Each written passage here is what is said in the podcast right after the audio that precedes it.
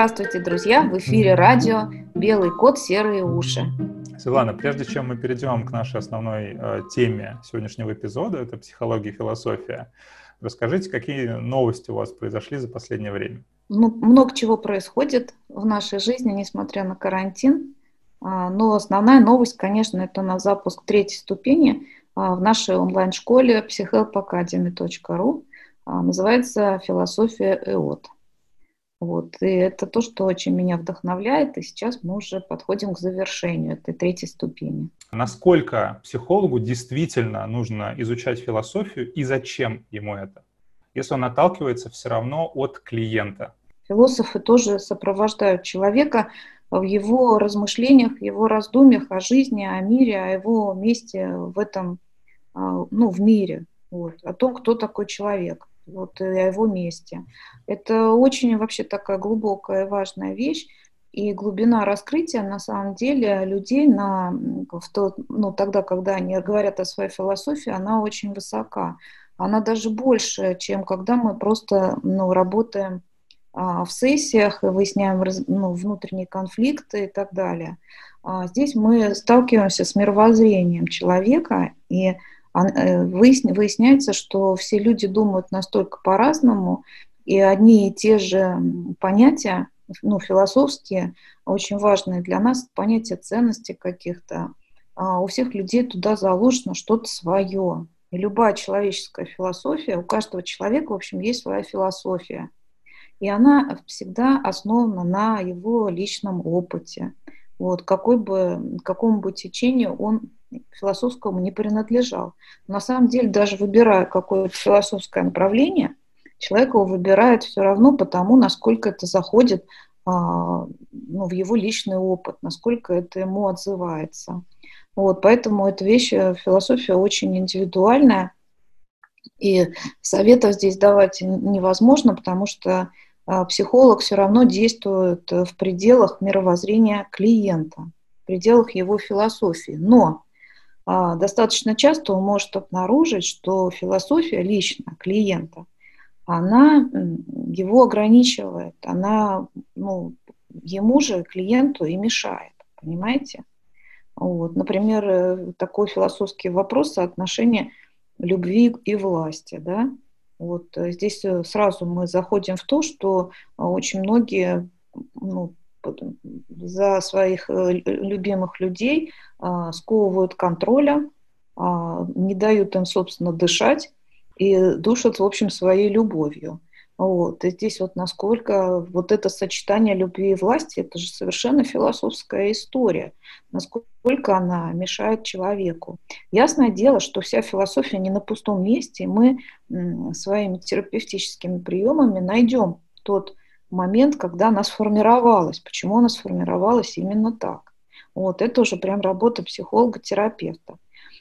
И тогда, если ее удается изменить, то человек совершенно по-другому уже смотрит на мир, и жить ему становится значительно легче. И любовь для него — это уже не про поглощение, например, да, а наоборот про то, про свободу. Хорошо, а зачем тогда философия-то, если мы все равно идем в терапию, идем в поле бессознательное, используем приемы, например, той же эмоционально-образной терапии, и философия-то зачем? Философия — это более такая, это, знаете, от частного к общему. Она выстраивает вообще всю жизнь человека. То есть где-то мы находим изначальную травму, разрешаем, но мы выводим ее на высокий уровень обобщения, и мы уже смотрим по-другому не только на ту травму, которую мы залечивали, но и вообще на свою жизнь, на жизнь вообще социума, на жизнь вообще, вообще на все окружающее, на все то, что происходит. Но философия — это, в общем-то, такая не застывшая совершенно штука. То есть, поскольку люди все время меняются, там тоже могут происходить какие-то подвижки. А люди меняются под воздействием обстоятельств. А вы сказали насчет застывшей. Мы просто знаем, да. Я сейчас выступлю на стороне обывателя. Да. Философия как раз это что-то такое застывшее, если ты смотришь на стоиков, не знаю, на еще какие-то, на религию, например, если воспринимаете ее как философию. Это достаточно консервативная, традиционная, такая унифицированная история, выбитая в камне, и ну, там, редко меняющиеся. Ну, это, я с этим вообще не согласна совершенно. Вот, поскольку, особенно когда мы живем сейчас в такую эпоху перемен, и ну, со времен стойки, конечно, внесли такой колоссальный вклад, и многое из того, что они открыли в философии, вот здоровая именно философия, которая делает человека свободным, актуальна и сейчас. Вот. Но что касаемо религии, о том, что вы говорили, я тут согласна с Виктором Франклом, таким ну, все знают, знаменитый такой психотерапевт и философ, который говорил о том, что ну, каждый человек в итоге создает ту религию, свою и собственную религию, свою религию. Каждый выбирает в то, что ему, во что ему верит. Да? И еще мне тут откликаются слова другого философа и писателя, уже современного нашего, Ирвина Ялома, который написал замечательную книжку «Проблема Спинозы» называется. И там он в уста Спинозы вложил такие слова, что я не принимаю ни одну религию, которая ограничивает мое мышление, которая не дает мне свободно мыслить. Понимаете? Вот. Это вот очень такая важная история, и мне кажется, что она относится к философии. Вот, то есть философия — это все равно возможность человеку мыслить, рассуждать и думать, но все равно он это все делает на основе своего личного опыта. Но чем больше, шире кругозор, конечно, у человека, чем более он образован, и еще чем больше он имеет возможности обсуждать и говорить на эти темы, да, философские. Ну, что дает, например, возможность, вот наша третья ступень философии ЭОТ, говорить вот именно вот так вот широко и мыслить, да, рассуждать об этом. Тем больше... тем шире становится его картина мира, тем объемнее его философия. Это, знаете, как вот наши занятия по философии ЭОТ, они мне напоминают эту притчу про мудрецов, про слепцов, которые ощупывали слона, да? Каждый, кто-то взялся за хвост и решил, что это змея, кто-то за ногу решил, что это дерево, кто-то за хобот, и все что-то подумали свое. А когда встречается группа людей, вот даже вот у нас, например, 20 человек на ступени, да, и каждый говорит о том, что это значит для него. А люди все очень разные, хотя объединены какими-то общими ценностями. А вот этот слон становится видимым, то есть вот этот мир, он становится более объемным, знаете, как такой вот калейдоскоп. Вот, и ты понимаешь, что ты во многом находишься в плену своего личного опыта, да, и это не позволяет тебе часто мыслить очень, ну, шире. Вот. А, в общем-то, философия такая живая вещь, которая, ну, требует, мне кажется, вот этого общения, обсуждения, разговора и возможности, ну, услышать чужую точку зрения, сделать ее в какой-то степени тоже своим опытом, да, это сильно расширяет сознание. Поэтому, ну, вот, например, же есть разные направления философии, есть там условный Ницше, да, со своей, так скажем, одной философией. Есть там Карл Маркс, ну, если воспринимать его как там философа, да, есть там либертарианство, там это другая. Ну, то есть, в принципе, да, есть же... Есть, но человек отовсюду, чем более он, ну, образован и знаком с, ну, с разными течениями, он возьмет то, что подходит ему, понимаете? Главное, наличие во всем этом какой-то гуманистической идеи, вот какой-то человеческой, вот этой, ну, идеи, ну, доброты и отношения к миру, вот такого гуманистичного, человеческого. Ну, их много, то есть совершенно не обязательно встать в стойло там, ну, марксизма, как там нас всех ставили там в свое время, да, в социалистическое, а все остальное было, ну, неправильно и бредом, да, полным. Вот, не обязательно встать там, ну, еще в какую-то историю. Тот же Ницше, да, то, что нас не убивает, то делает сильнее, да. Но на самом деле, откуда это все берется? Это философия из его тяжелой жизни, из его проблем, из его болезней, понимаете, которые в конце концов... Сифилитик, по-моему, был. А? Он, по-моему, сифилитик. Ну, много чего. У него много было заболеваний всяких. Ну, тогда же не было антибиотиков. Это была большая история. Вот. И из этого, в общем-то, это и выросла эта философия. И хотя, ну, в конце концов, он, в общем-то, достаточно рано и умер. Вот. То есть, получается, к философии... В период своей борьбы, в момент своей борьбы со своими, ну, трудностями, он вывел эту формулу, что нас не убивает, то делает сильнее. Но на самом деле тоже не так. Не всегда это нас делает сильнее, иногда это нас убивает. Например, какие-то травмы, которые с которыми человек не справился, они могут менять личность человека. Может быть, совсем другим.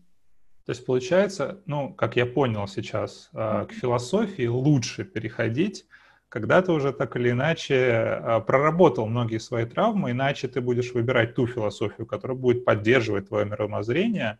И, соответственно, если ты травмы еще не разрешил, то, скорее всего, ты будешь их поддерживать, правильно? Нет, я не согласна. Я согласна, что человек всегда должен стремиться мыслить достаточно широко, заблуждаться, выходить из своих заблуждений, все время размышлять, а не то, что сейчас я пролечусь, и теперь я имею право думать про такие абстрактные понятия, делать какие-то выводы. Нет, чем раньше человек начнет размышлять обо всем, интересоваться этим вопросом, выяснять разные точки зрения великих мыслителей, да, которые много чего внесли в понимание вообще мира, да, тем раньше он найдет отклик какой-то и, возможно, даже найдет какое-то разрешение своих проблем даже в философии. Существует же целое направление экзистенциальной философии, которые принадлежали, например, и Франкл, и Ирвин Ялом. Да много замечательных психотерапевтов к ней принадлежали. Это как раз на стыке философии и психологии. Грубо говоря, лечение философии, прививанием правильного образа мысли, да, философии человеку. Да. Это, конечно, очень долгоиграющая история, но тоже очень интересно. Существует даже целое направление под названием логотерапия. Да? Это то, что внес в психотерапевтическое поле, в общем, Виктор Франкл, который и говорил о лечении человека через нахождение им смысла жизни. Да? Говорил о том, что в любой абсолютно ситуации этот смысл можно найти.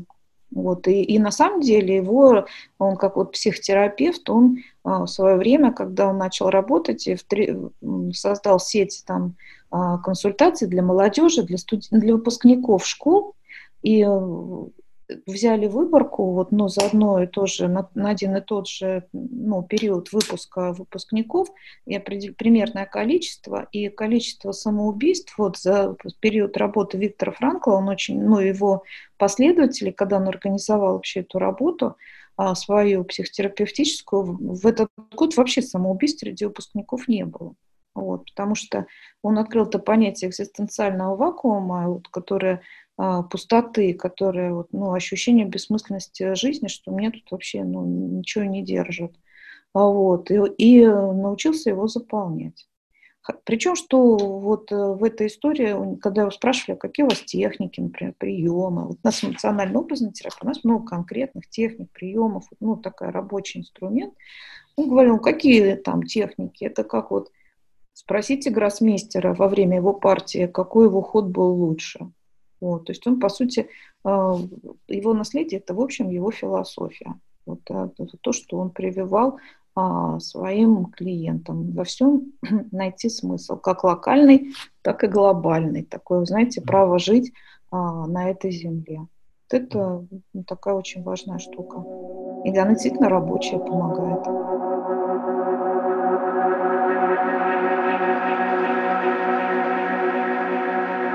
Хорошо, давайте пробежимся тогда по некоторым аспектам философии и психологии. И интересно узнать ваше мнение. Первый, он на самом деле последний в рамках вашего курса, это смысл жизни. Угу. Так, в чем смысл жизни? Вы знаете, смысл есть и локальный, и глобальный. Локальный смысл – это тот, который мы вкладываем в наши дела, в наши отношения, в нашу повседневную жизнь, да, это большой разговор, немножко. Есть смысл глобальный, это отношение человека с миром, со Вселенной, его место на этой земле, вообще зачем вообще все это, да? И здесь, конечно, отношение, прям вот с точки зрения Вселенной, зачем человек, какой вообще смысл его появления. И зачем? Моя точка зрения, я тут вообще, у меня два момента. Первое, я, конечно, согласна с Франклом, который говорил о том, что смысл вот в глобальном плане, он просто непознаваем. Его надо просто принять, его непознаваемость. Смысла нету. Нет, но это не значит, что его нет. Потому что появление каждого человека на Землю, приход каждого человека на Землю, это я уже сама свою мысль развиваю, меняет все. Мир бы существовал бы без нас с вами, но он был бы другим 100%. Это был бы во многом другой мир. И более того, вот эту мысль очень подтверждена размышлениями Ирвина Ялома, который вообще мне очень нравится. Это идея волнового эффекта. То есть то, что мы приходим на этот мир, вот даже когда просто входит человек в комнату, да, он уже как-то подсвечивает собой вообще жизнь всех остальных. Уже происходят уже какие-то изменения, меняется настроение. Это вот то, что мы можем почувствовать на небольшом уровне. Но не только на этом. Все мы друг на друга влияем, и мы иногда даже этого не замечаем, насколько не отдаем себе отчет.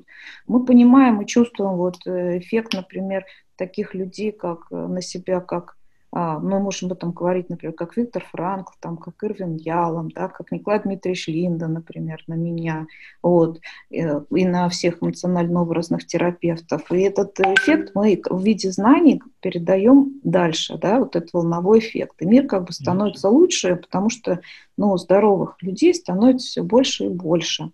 Но вы лукавите. Вы нет, я не лукавлю. Ярких личностей. Я сейчас хочу перейти к другим личностям, которые, возможно, не были такими яркими, но которые пекли пирожки, и варили кашу дома и дарили просто тепло своим близким, понимаете? И это очень формировало тех, кто с ними рядом, понимаете? И, соответственно, этот волновой эффект, он распространялся и дальше. Понимаете, они передавали вот эту эстафету тепла. Мы об этом не думаем, это происходит бессознательно, но это происходит без нашего участия. То есть мы не знаем, как мы... Хотелось бы, чтобы наше влияние, наш волновой эффект был таким теплым, положительным, знаете, эффектом добра. Поэтому мы все-таки приверженцы такой гуманистической психологии. Я, например, надеюсь, что и вы тоже. Так что этот эффект, он, конечно, волновой эффект, он существует. Я думаю, вам отрицать его тоже сложно. Влияние на вас, ваших родителей, например. Да, вы называете людей непосредственно влияющих, так нечестно. Почему нечестно? Они появились, они повлияли. Мы с вами познакомились, вы тоже на меня повлияли на самом деле, как-то в моем продвижении и выстраивании моего мировоззрения. Да? Могли бы, собственно, не встретиться, да? Потому что эти компьютерные технологии, возможно, вообще прошли мимо меня, а это вообще совершенно другой взгляд на мир, то есть волновой эффект. Я тоже влияю на каких-то, рассказываю об этом, и тоже вокруг меня тоже люди начинают как-то интересоваться, по-другому смотреть на мир, да. То есть всякое влияние наше друг на друга происходит, и эти волны, они происходят. Иногда мы даже не знаем источник этой волны, грубо говоря, да. Вот возьмем, например, Сократа. Да, мы не знаем, кто явился этим толчком, который, чей волновой эффект он, например, подхватил и усилил. Да? Поэтому появление любого человека на свет, он в любом случае меняет картину мира посредством этого волнового эффекта. Согласны? Так, то есть смысл-то в чем, вы считаете? Оказывать волновой эффект? Нет, смысл, вы знаете, я предлагаю... я об этом не думаю, но то, что он существует, и что меняет, грубо говоря, появление каждого человека на Земле, меняет картину мира. Но глобальный замысел, если он есть, он непознаваем. Он непознаваем. Но это не значит, что его нет. От ответа нет, я вам задаю прямой вопрос. Какой смысл жизни у вас? Нет, вы хотите меня вернуть в локальную историю. Не обязательно. Может быть, у вас есть какое-то понимание глобальной истории. Дальше я вам рассказываю, если мы дальше идем глубже в сторону эмоционально-образной терапии от волнового эффекта, да, то каждый вот этот источник тепла, источник волны, в общем-то, он находится внутри каждого из нас. Это наше глубокое чувственное понимание своего смысла жизни. Он не доступен осознанию. Это чувственное переживание, которое вообще не нуждается, в общем-то, в этом сознании, если мы идем вот глобально, да, но оно есть. Разрешаю себе вот это право. Вот я есть. Вот это вот понимание, это разрешаю себе вот это бытие, и вот если я здесь появился, значит, это все меняет, и в этом есть смысл. Но это чувственное внутреннее переживание. Образ смысла жизни можно представить себе и на разных этапах вашей жизни он может быть разным. Но в основном это образ, связанный с каким-то светом, с чем-то теплым, солнцем. Это вот такие позитивные, как правило, образы, вот такое переживание. И есть даже такое упражнение, когда надо представить себе смысл жизни, да, в образах и сказать ему: мой смысл, я не буду тебя отталкивать. Вот не буду тебя отталкивать, потому что во многом мы сами в себе разворачиваем вот эту историю по усугублению там внутри себя вот каких-то внутренних конфликтов и непринятия этого смысла. То есть это просто такая, как вот мы это рассматриваем, можно это рассматривать просто как эмоциональное переживание, разрешение себе жить на этой земле, право такое, по праву рождения. А дальше это уже все побочные эффекты вытекающие, они уже зависят от того, от вас. В том числе от вашей философии, от того, как вы реализуете свой смысл. Он же реализуется по-разному, через призвание, через дело. Чем больше вы вовне проявляетесь, тем больше вы реализованы, тем больше вы становитесь общим человеком. Зыбко, но интересно. Вообще, кстати, этот раздел, когда чувственное переживание, он очень характерен для, например, в той же эмоционально-образной терапии. Это, собственно, она фишка. Да, это фишка, да. Это, конечно, надо прожить, потому что, например, вы сказали, гуманистическое, нет. Я, например, эволюционист. То есть для меня очень конкретно смысл жизни человека, он, в принципе, прописан, и там продиктовывается его потребностями тоже. Для меня, в принципе, конкретно, если спросят, в чем смысл жизни, там можно сказать, у тебя, например, передать гены дальше, например. А вот это чувственное переживание, это как раз... Вы, кстати, про чувственное переживание. Вы же передаете не только гены, не только детям. Вы передаете свое эмоциональное состояние, вы передаете свое мировоззрение окружающим. Это тоже касается чувственного вашего переживания. И если вы присваиваете себе вот свой смысл жизни, в глобальном смысле, здесь очень близко к эмоционально-образной терапии, да, то у вас как бы наступает такая некая наполненность и появляется больше энергии движения вперед.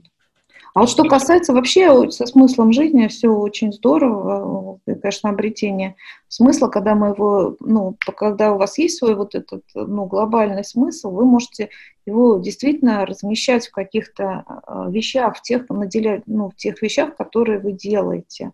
Это во многом является человеку зацепкой зажить то, что он проявляется. И очень интересно, Франкл про это говорил, что смысл дает человеку такую эмоцию, которая называется упорство духа.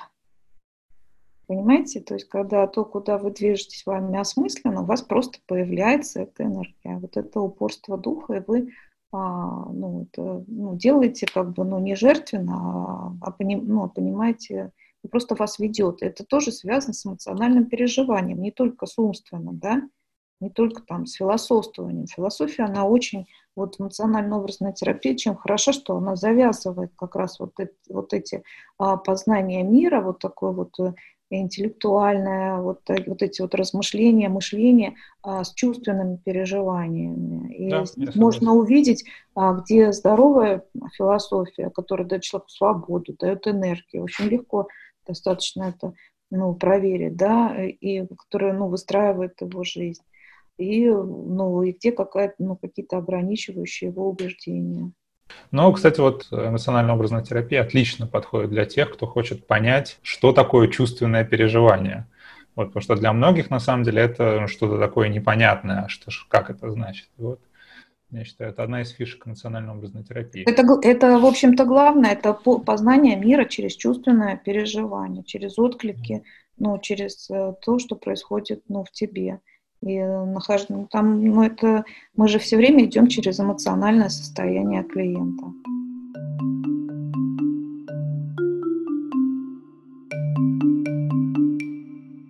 Что для вас важнее, процесс или результат? Я вообще человек процесса, к сожалению. Мне бы хотелось, чтобы у меня было больше заточенности на результат. Но я процессы. Я так увлекаюсь процессом, иногда так закапываюсь в этом процессе, что результат вообще из виду начинаю достаточно быстро терять. Мне сложно дается всяческое планирование, стратегии и все такое, потому что я увлекаюсь всякими деталями, как вы знаете, там красоту наводить, что-нибудь такими вещами. Мне нравится это сиюминутное творчество, этот процесс. Я больше в процессе, конечно. А как вообще человеку найти этот некий баланс, когда ты понимаешь, что нравится процесс, но вроде как и достижение результата, в принципе, это определяет твое счастье? Например, когда там важно достигать целей, а тут ты в процессе закапываешься. Где найти этот баланс? Может быть, это что-то сделать или просто принять? Нет, это надо, если это мешает жить, то с этим надо что-то делать. И тоже эмоциональная образная терапия, она есть специальное упражнение, что для тебя процесс, что для тебя результат. И здесь это тоже философские понятия, которые выверяются через образы. И проверяется через твое чувственное переживание. И почему от тебя закрыт этот результат. Следующий. Ага, да, почему для тебя он не так важен, да. Но это связано, конечно, и с особенностями личности, да, но и здесь тоже можно что-то поправить и искать, что тебя от этого закрывает, какие препятствия. Это у каждого человека это свое. Угу. Вот. Я, если честно, поскольку не очень сильно пока страдаю от того, что я такой человек процесса, да, и получаю много радости от процесса. Я не очень сильно этим вопросом именно для себя озадачивалась. Судьба. Вы верите в судьбу? Смотря что вы понимаете под судьбой. Судьба, вы хотите говорить про судьбу и характер. Наверное. Нет, да? Сейчас я задал вам конкретный вопрос. Есть судьба, фатум, когда есть некая предопределенность. То есть... Она, да, безусловно, она есть, потому что она, конечно, есть, потому что родиться в той или иной семье, в общем-то, это судьба. Попасть в тот или иной социум, это судьба. Вы на это мало можете повлиять. На рождение. Потом вас начинает этот социум воспитывать, и под воздействием, вы с ним сталкиваете, под воздействием этого и наследственных факторов у вас вырабатывается характер. По сути, ваш характер — это адаптация личности к судьбе. Поэтому уже на основе характера вы совершаете какие-то определенные поступки, выстраиваете свою жизнь и так далее. Но в какой-то момент, поскольку мы все-таки люди, мы опять же к философии имеем возможность для размышления, да, какой-то мыслительный процесс, для обобщения не только своего опыта, но и чужого, да. То есть мы можем смотреть про то, как вокруг люди живут в мире, вообще что происходит. Как-то тоже делать это состоянием своего интеллекта. То есть мы можем свою судьбу править, можем, в общем-то, изменять эти сценарии жизненные, которые закладываются в нашем детстве. То есть человек — такое существо, которое может свою судьбу во многом менять. Но статистика говорит о другом. Например, если смотреть на статистику по доходу среднему, да, какого-то. Если мы примем какую-то классификацию, пускай она будет условно там низкий, средний, высокий, то человек, рожденный в семье с низким доходом, вероятнее всего, с низким доходом и останется. И то же самое касается там среднего и высокого дохода. Я понимаю, что это условные сейчас какие-то деления. Вы знаете, вот, да, мне трудно спорить, если у вас есть много статистики, действительно. Но по мне так по законам жанра все в основном происходит наоборот. Дети, которые рождаются в богатых семьях, начисто лишены всякой мотивации для заработка. Они проживают то, что им передали по наследству. Дети в бедных семьях, достаточно с определенным уровнем образования, хочу подчеркнуть, да? То есть которого у них нет доступа. Нет, почему? Почему? Семья там врачей, например. Это сейчас тоже, не сказать, что богатые сильно люди, да? Ребенок живет один, а мама у него там медсестра, например, да? Все-таки люди, имеющие доступ, интеллектуально развитые, они все равно думают об этом и думают о том, как свою судьбу изменить. Вот. И, конечно, во многом шаг к этому — это образование.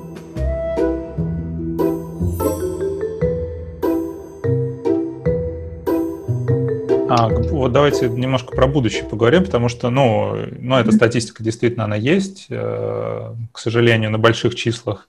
Этих вот из грязи в князи — это скорее исключение, чем из некое правило. Хотя, понятно... на самом деле, князей-то, в принципе, меньше. Да, это да. Давайте вот с этим возьмем, что князей их вообще не так много. Да.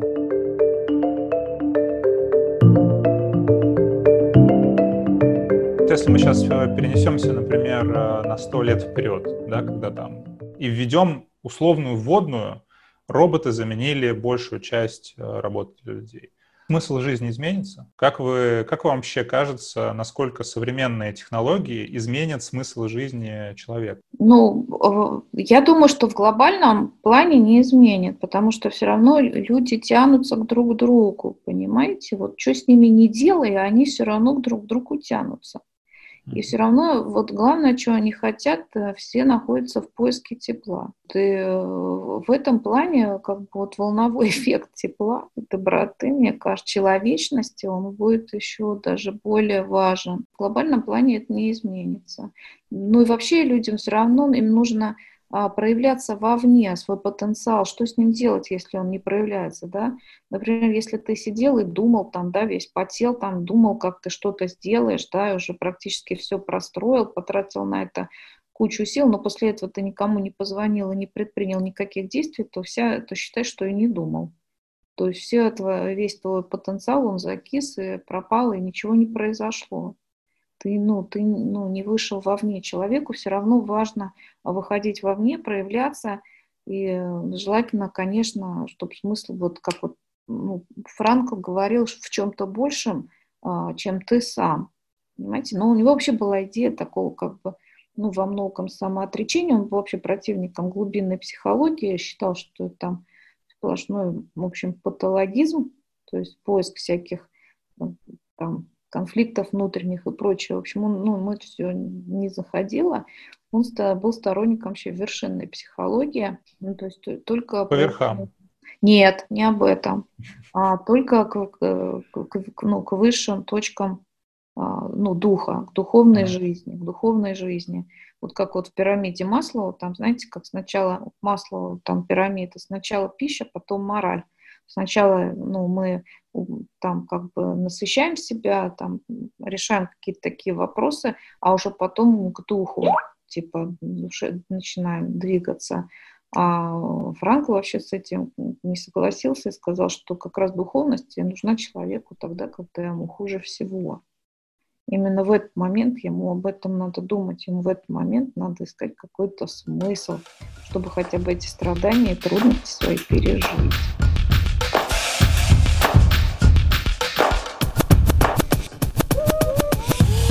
Последний такой на позитивной ноте закончим про счастье. Вот для меня счастье, опять же, когда ты живешь в эволюционной парадигме, тебе все просто. Есть цель, достигаешь — счастлив, не достигаешь — несчастлив. А вот по вашему мнению, что такое счастье? Ну, по моему мнению, вот счастье это, в общем, по мне, так это процесс. Это такой огонек, который всегда у тебя есть, который тебя наполняет, а не в тот момент, когда ты чего-то достигаешь. Я, например, когда чего-то достигаю, я по ходу процесса, я уже другой человек.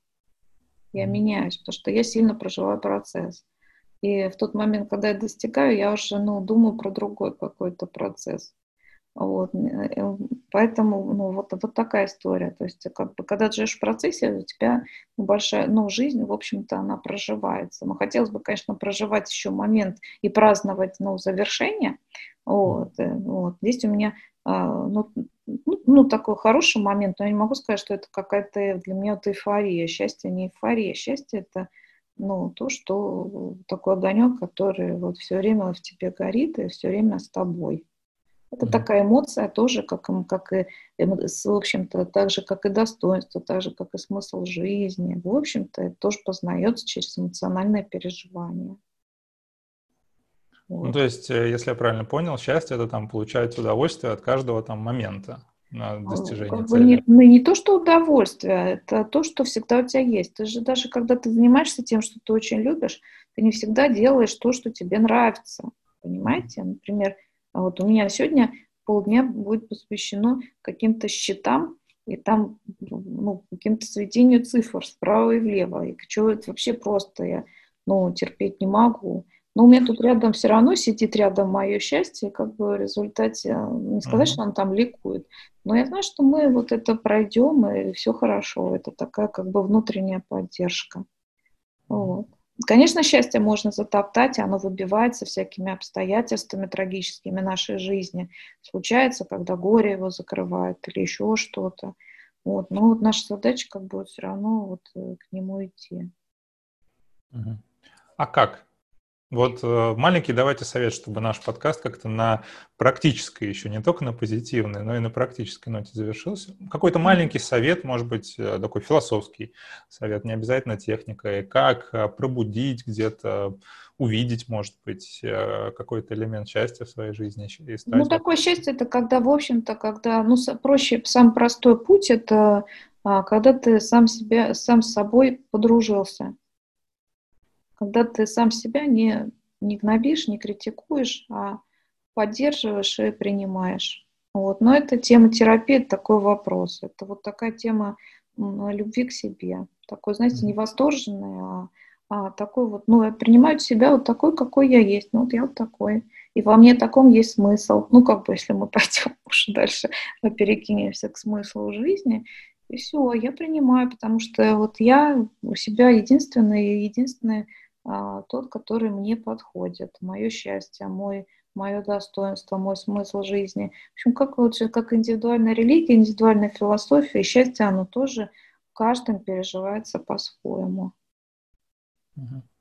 Я желаю всем, друзья мои, переживать свое счастье. У всех оно разное. Давайте мы не будем от себя отталкивать. Разрешим себе его иметь внутри себя.